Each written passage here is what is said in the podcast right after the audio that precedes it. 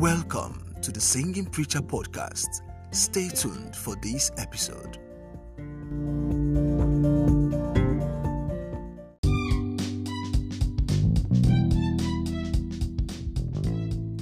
Wherever you go, whatever you do, do not say yes when you mean to say no.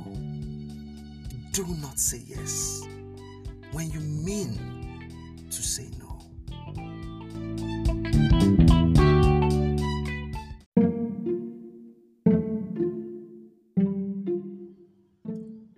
A girl of 16 has just gotten admission into the higher institution. But she can't go because she couldn't say no. She's pregnant. A highly respected and anointed man of God has left his pulpit. He can't preach again because he couldn't say no. He ate the church money and committed adultery. So many families in the world today are suffering from severe spiritual manipulations because their fathers and forefathers couldn't say no. They served demons and made or took oaths they couldn't keep. Many young and promising future, talented men and women are 6 feet below earth because they never said no.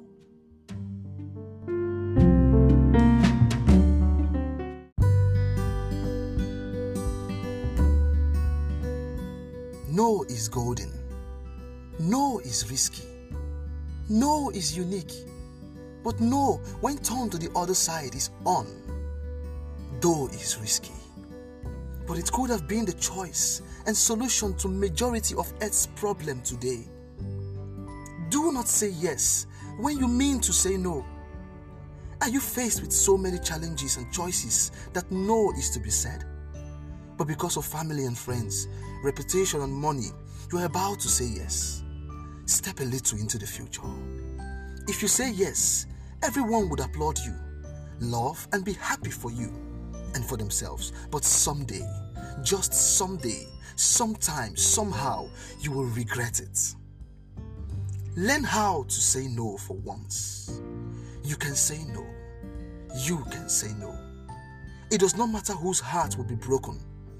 It doesn't even matter who will be disappointed. Don't follow the crowd to do evil. Friend, oh my friend, you can say no.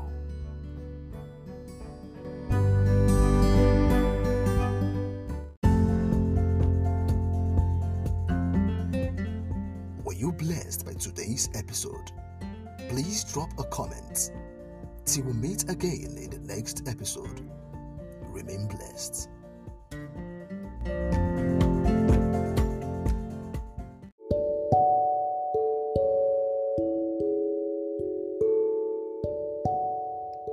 Listen to this story. It will be told in the simplest language for you to understand.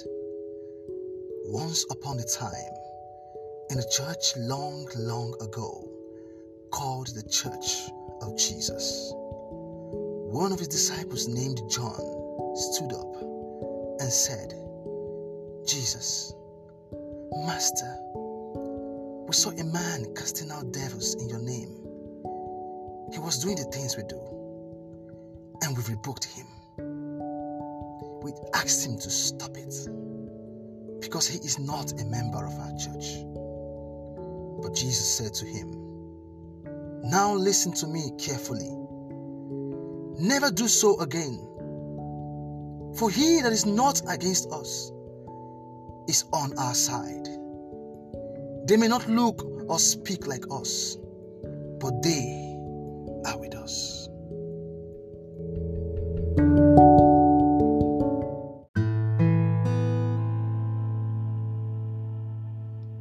Hey brother, hello sister. Father is worried about us. His heart aches. Oh, he's very bitter. He worries about the painful sacrifice of Big Brother Jesus.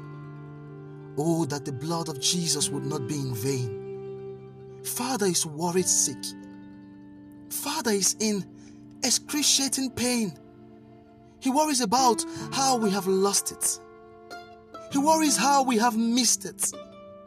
He is surprised, shocked, how we have missed the enemy and are busy attacking each other. Father is displeased. He worries how we attack our messages on every social media platforms, thereby making our enemies laugh at our God. Father is weeping. He cries over the battle of churches against churches. For every kingdom divided against self cannot stand. Why can't that church trust this church? Why can't that pastor believe this pastor? Why can't those brethren love these brethren? Who has cursed the body? Who has bewitched the body? That the eye says it's not a member. The leg says they are not members of the body. From whence cometh this satanic ideology? Open your eyes, brethren.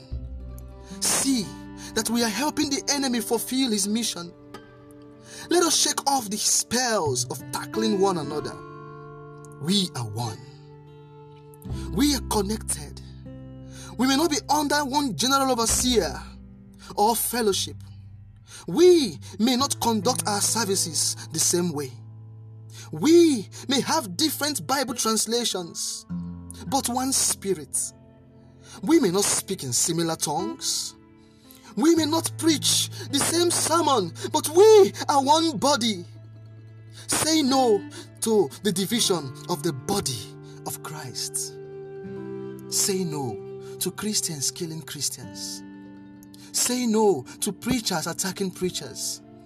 These things are big slap to the face of our God. Brother, sister, Father is worried, for we are one body.